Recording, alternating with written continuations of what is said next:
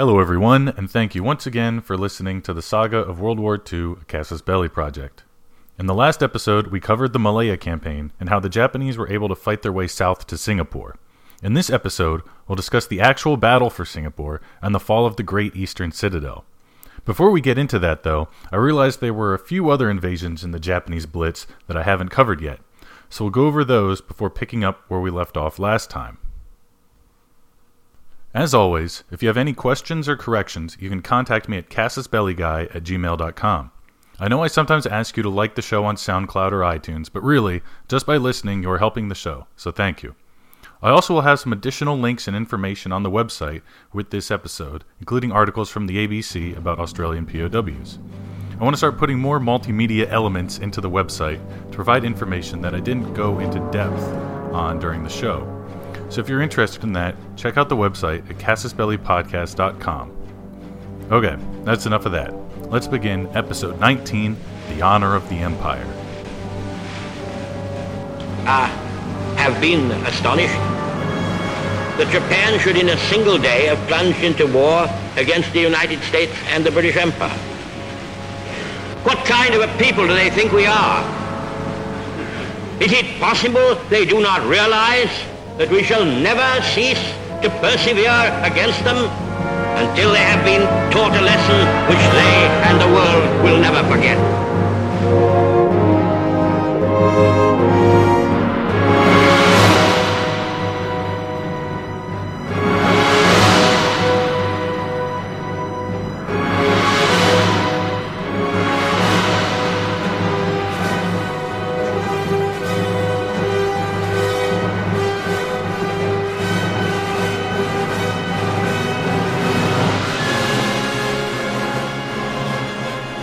We discussed in previous installments, the Japanese launched dozens of invasions and landings in the hours immediately following the bombing of Pearl Harbor. They invaded Wake Island, Thailand, Malaya, and the Philippines, as we already know, but they also launched attacks on Guam and Hong Kong. Following these initial invasions, they would also take New Britain, New Ireland, and the Solomon Islands in January 1942. The battle for Guam was a quick and rather predetermined affair. The United States did not consider Guam to be a particularly critical asset and thus did not defend it all that heavily. The garrison only consisted of about 500 Marines and sailors. On the morning of December 8th, the Japanese began bombing the island with land based aircraft out of Saipan and more or less pummeled the island for two full days. They had been reconnoitering the island since March and knew exactly where to strike to most effectively hinder the American defense. On the morning of December 10th, the invasion began in earnest. That morning, 400 Japanese landed on the island and quickly moved inland. Then, a second force, consisting of almost 4,000 men, landed on the north of the island. The American garrison was doomed. After some brief fighting, the Americans surrendered, suffering only 17 killed in action and only inflicting 7 casualties total on the Japanese. Several American sailors did escape capture, however, and one even managed to evade the Japanese for the duration of the entire occupation until 1944 with the help of the local population. Hong Kong would not fall so easily.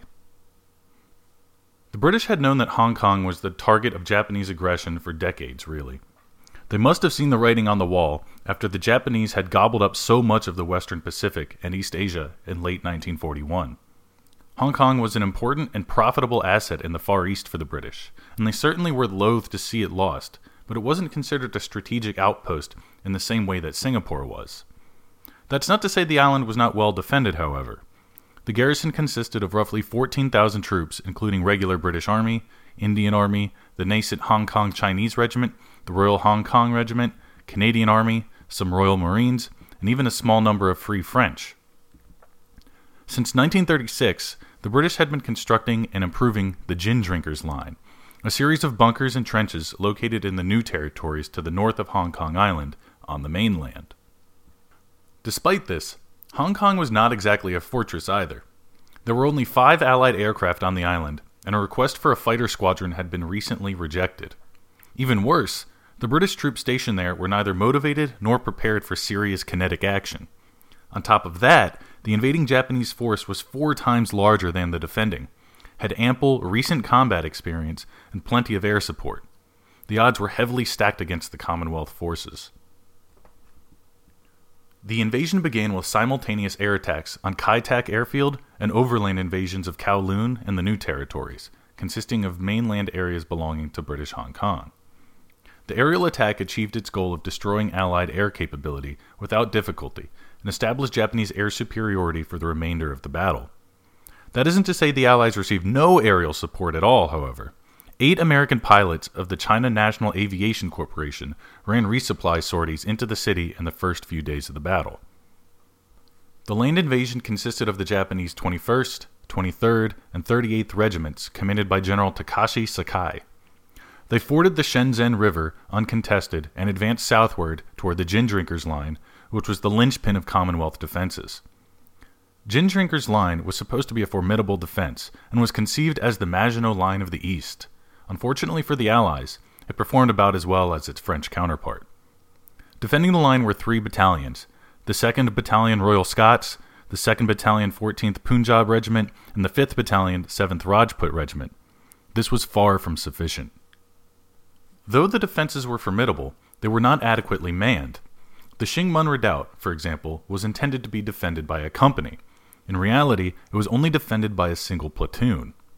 The second major problem for the defense was the Commonwealth soldiers' lack of experience or even sufficient training. This, coupled with the British underestimation of the Japanese, led to the fall of the line in only three days. Japanese recon elements quickly learned just how undermanned the defenses were and found a key point left dismally weak. The position was the high ground occupied by the vulnerable Shing Mun Redoubt, which overlooked the western portion of the line. At 9 o'clock at night, on December 9th, a squad was dispatched to breach the defenses. They were extremely successful. After breaching the wire obstacles to the bunkers, they blew them up and took 27 prisoners. By 7 o'clock the next morning, they had created a gap in Gin Drinker's line. Japanese leadership was almost alarmed at their success, though. They had estimated that it would require a month to attrit and break through, and here they had a gap to exploit on the second day. After some brief deliberation, they agreed they might as well launch a general assault and exploit their gains. On December 10th, they launched a two pronged offensive against the line and essentially overwhelmed it. At noon, the commander on the ground, Major General Christopher Maltby, knew the battle was lost and ordered his men to withdraw to Hong Kong proper. The Rajputs would fight a delaying action as a rearguard, while the other two battalions withdrew. On December 13th, they themselves withdrew, and the Japanese were poised to invade Hong Kong Island. Before beginning the assault on the island, the Japanese demanded its surrender, but the garrison commander and governor refused. Thus, the Japanese began bombing the north shore of the island and again demanded its surrender on December 17th, after two days of bombardment. Again, the British refused. So, in the evening of the 18th, the Japanese crossed Victoria Harbor and landed on the northeastern shore of the island. They encountered little resistance and were able to organize on the morning of the 19th to continue their advance. The British had divided their defenses into an eastern command and a western command. The western command fell quickly, and the eastern command fell back to a redoubt on the Stanley Peninsula. Without access to fresh water, though, the clock was ticking for the Commonwealth forces. By the 25th, the jig was up. The governor surrendered, and the first British crown colony had fallen. The day has since been remembered as Black Christmas in Hong Kong. As they did elsewhere in Asia and the Pacific, the Japanese engaged in massacres and mass executions in Hong Kong. As they advanced, rather than take men prisoner, they often summarily executed anyone who surrendered to them. The worst atrocity occurred at St. Stephen's College, where a field hospital had been established. After capturing the campus, the Japanese murdered the wounded in their beds and raped the nurses. This was the worst, but by no means the only massacre. At least 11 other mass murders were recorded, in which at least 10 men, but as many as 50, were killed at once. All told, the Japanese suffered about 6,000 casualties, of whom about 1,900 were killed. The Allies lost 2,200 killed, 1,300 wounded, and an additional 10,000 were captured. Like all across the Western Pacific, Allied garrisons and strongholds collapsed far quicker than anyone had expected due to a combination of inexperience and hubris. As all the campaigns already mentioned progressed, the Japanese also launched an invasion of Burma, another extension of the British Empire. Though Burma is rugged, crossed by mountains, and covered in jungle, the Japanese had several reasons to seize it. First, they needed to lock down their western marches. Not only was this an overland route to Thailand and Malaya, but it also contained the Burma Road, a route through which the Allies funneled supplies to nationalist Chinese forces resisting the Japanese. Burma is also rich in resources like cobalt, but also had plentiful rice fields needed to feed the Japanese army. So on December 14th, the Japanese began their Burmese campaign. Their initial movements were uncontested and accompanied by the usual aerial attacks on key positions. Unlike in many other instances, the Allies actually put up some resistance in the air during the Japanese raids on Rangoon. The RAF, assisted by the Flying Tigers, the famous American volunteers fighting to defend China from the Japanese. Despite the heroic efforts of the pilots, they were no help in fending off ground assaults. As the Japanese 143rd Infantry Regiment advanced westward, the airfields fell one by one. The defense on the ground was mostly carried out by regular British Army and Indian Army units, and like everywhere else, they could hardly withstand the Japanese onslaught. Their first major encounter came with the Japanese attack on the Salween River, to the east of Rangoon. Here, the defender positions were almost completely untenable, and they quickly retreated to the Sittang River to defend a key bridge. Here again, the defenders were unable to hold their ground and fell back after blowing the bridge. The Allies were now severely weakened and in dire straits in Rangoon.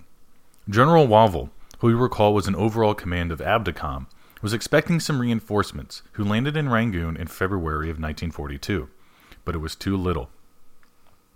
Rather than fight while surrounded in the city, the British chose to withdraw and raze the city to deny it to the Japanese. With the fall of Rangoon, the Japanese made important headway and had opened fighting in what would eventually become the oft forgotten China India Burma theater of the war. Though they had achieved success, they had by no means won an outright victory. The Allies were retreating and intended to fend the country farther north. The going would be excruciating for both sides. The Burmese hinterland is unforgiving country, and very few men and resources were assigned to it. The conflict would drag on more or less inconclusively for the remainder of the war. As their initial offensives picked up steam, or wrapped up entirely, the Japanese began picking off their secondary objectives. This included the Solomon Islands campaign, including the islands of New Britain and New Ireland, just to the east of New Guinea. These islands were not particularly well defended, but all had garrisons of the Australian Army. Fighting began on January 20th, 1942, when the Japanese landed a force at Rabaul, at the northeastern tip of New Britain. The island was defended by Lark Force, numbering about 1,400 men, consisting mostly of Australian Army soldiers, but also members of the local militia force. The militia, the New Guinea Volunteer Rifles, was comprised of white settlers who were drawn up in 1939. As was the case elsewhere, the defenders were badly outnumbered. The Japanese allocated 5,000 men to the capture of New Britain and also had far more aircraft available. After hard fighting and a valiant defense, the island fell. Almost all of the Australian soldiers were taken prisoner, and the situation was nearly identical on the rest of the islands.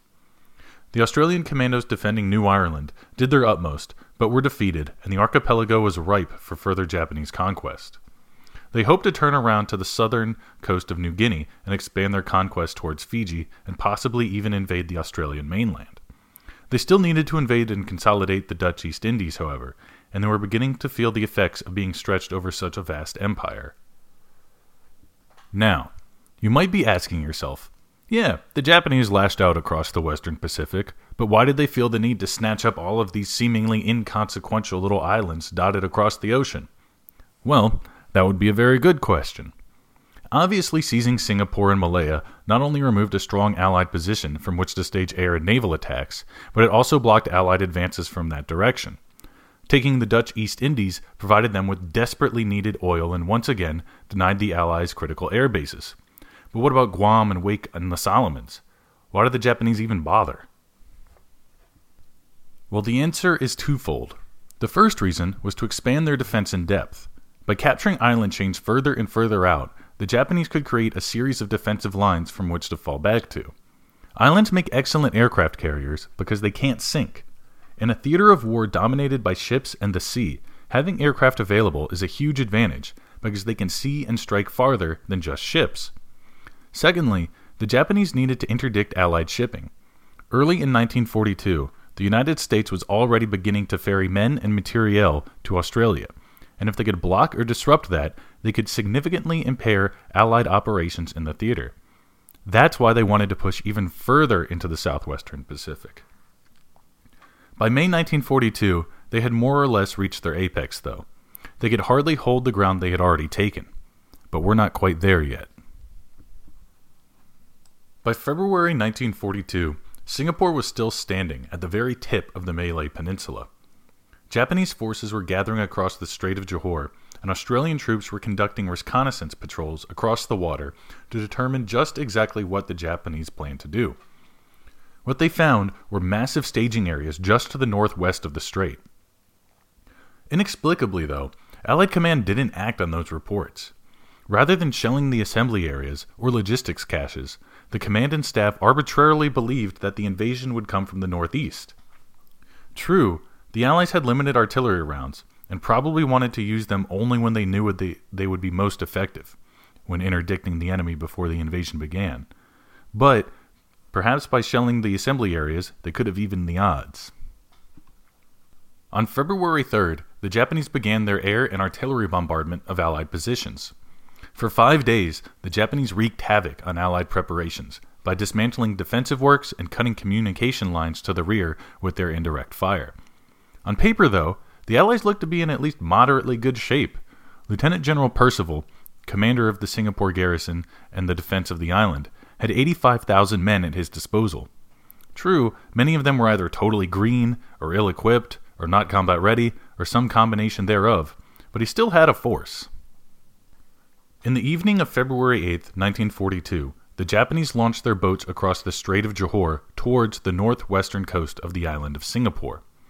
With what light they had, many of the floodlights had been destroyed during Japanese preparatory bombardment, Australian machine gunners spotted the boats and opened fire. The first wave consisted of 4,000 troops who maneuvered their way onto Sarimbun Beach. They would be followed by two more waves, until a total of 13,000 men were ashore on the far side of the strait. Over the course of five hours, the Japanese pushed their way ashore and infiltrated the defensive lines by following the many creeks that ran inland, climbing up through innumerable mangrove thickets. By one in the morning, the Australian positions were being overrun, and General Bennett, the Australian commander, committed his reserve. By the next morning, the situation had not improved. Some units were down to half strength, and others had become isolated when the left and right units caved. Unable to hold the coast, Percival allowed the units in the northwest to fall back to the Jurong line, located just west of the center of the island, facing westward, to block the Japanese from moving east. They would not simply retreat, however, and fought a fighting retrograde all the way back. Attempts were made to hold Tengah Airfield in the northwest, where the Japanese were able to maintain their tempo and pace and secure the airfield despite Allied attempts to hold it. In a last ditch effort to slow the tide of Japanese troops crossing the strait, two British patrol craft were sent up the strait to destroy Japanese landing craft. As they motored north, they were attacked by small arms fire from both banks, but managed to sink a few landing craft, putting a small dent in the Japanese logistics effort. It was too little, too late, though. Had a Brownwater force been dispatched earlier and in greater numbers, perhaps they could have made a difference. As the Battle of Sarimbun Beach in the northwest of the island was wrapping up, the Japanese launched their second invasion in the center of the northern shore. The key terrain here was the Johor Singapore Causeway, which provided a vital supply route across the strait. In order to do this, the Japanese intended to capture Kranji village, just to the west of the Causeway Bridge. The Japanese had elected to commit a brigade to this objective, however, only two Australian battalions were allocated to defend this zone. Though they hadn't been engaged during the previous day's fighting, they had reoriented themselves to protect their left flank, which is now threatened by the massive Japanese success at Sarimbun. The evening of January 9th, the Japanese crossed the strait and began their landings near Kranji. Here, the fighting was intense, and the Japanese suffered their greatest casualties during the entire battle for Singapore. Despite heavy Australian machine gun and mortar fire, the Japanese were able to establish a beat front, at which point the Japanese artillery switched from harassing Allied positions to defending the ones the Japanese had gained. With the beachhead secure, the Japanese were able to start towing tanks across the water and get them into the fray. Unable to hold the line against such a numerically superior force with heavy artillery support, the Australians fell back. They were to join the men from the Sarimbun area in the defense of the Jurong Line along the canal. As they moved south, engineers blew the causeway, preventing the Japanese from using it to funnel supplies southward until they could repair it. At the Jurong Line, the fighting would rage on until February when the Japanese began to break through. On February 9th, several of Percival's commanders received a communication from him which they misinterpreted as instructions to abandon their positions and move further east. This created a gap in the line which the Japanese were able to exploit.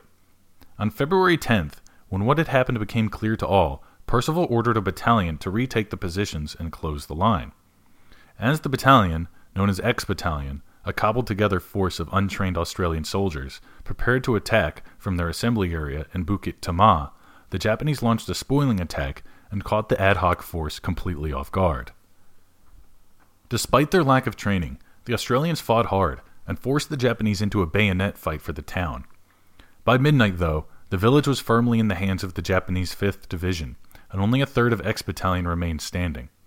On February 11th, the Allies attempted to counterattack with two brigades, but were repulsed. With the campaign going poorly, Winston Churchill sent a message to General Wavell, urging him to stiffen resistance on the island. Quote, I think you ought to realize the way we view the situation in Singapore. It was reported to Cabinet by the Chief of the Imperial General Staff that Percival has over 100,000 men, of whom 33,000 are British and 17,000 are Australian. It is doubtful whether the Japanese have as many in the whole Malay Peninsula. In these circumstances, the defenders must greatly outnumber Japanese forces who have crossed the straits, and in a well contested battle, they should destroy them. There must at this stage be no thought of saving the troops or sparing the population. The battle must be fought to the bitter end at all costs. The 18th Division has a chance to make its name in history. Commanders and senior officers should die with their troops. The honor of the British Empire and of the British Army is at stake. I rely on you to show no mercy to weakness in any form. With the Russians fighting as they are, and the Americans so stubborn at Luzon, the whole reputation of our country and our race is involved. It is expected that every unit will be brought into close contact with the enemy and fight it out. On the left side of the Allied line, the Japanese had made significant gains as well. They had managed to advance all the way down to the town of Pasir Panjang. Here, the 1st Malay Regiment blocked the advance towards Singapore City. The Malays would not surrender the town at all, and put up some of the stiffest resistance seen anywhere thus far in the Pacific War. The initial Japanese attack began at 2 in the afternoon of February 13th, when the Japanese 56th Infantry Regiment encountered B Company of the 1st Malay Regiment, defending west of the town. The fight was ferocious, and the Malays engaged in hand to hand and bayonet fighting with the Japanese. Under heavy artillery fire and being massively outnumbered, B Company retreated to the main defensive line that night. At 8:30 a.m. on the 14th, the Japanese initiated a massive artillery and mortar bombardment before launching a general offensive. The Malays managed to fend off this attack, however, and once again had to defend their positions at bayonet point in some places. The Japanese were not cowed so easily, though, and launched another attack at 4 in the afternoon. This attack had armored support, however, and managed to beat back the Malays' right unit. The next day, they had to abandon their positions and move further east to get, al- get online again. At this point, C Company of the 1st Malay Regiment was ordered to hold Bukit Chandu, or Opium Hill, which jutted forward from the line and overlooked the entire battlefield. Not only that, but just behind the hill lie a massive artillery store and hospital. If the Japanese were able to take the hill, these two locations would be wide open to capture. The Japanese attack in a rather unusual way, though. Rather than moving tactically, the Japanese donned captured uniforms of the Indian Army and covered themselves with mud and grease in an attempt to pass themselves off as Indian troops. C Company, commanded by Lieutenant Adnan Saidi, a Malay Muslim, sniffed out the ruse immediately. When the Japanese formation got close enough, the Malays opened fire and absolutely massacred the Japanese, repaying the intended mischief with interest. This was only the beginning of the Japanese assault, though. Two hours later, the Japanese resumed their offensive with a banzai charge up the hill. The attack was devastating. Supported by artillery and tanks, the Japanese intended to completely overwhelm the defenders. Lieutenant Saidi was adamant, however, and had encouraged his men to fight like devils. The Malays fought the Japanese tooth and nail at close quarters. They were completely cut off, The right unit was separated from them by a burning canal, and they never surrendered, fighting to the last man.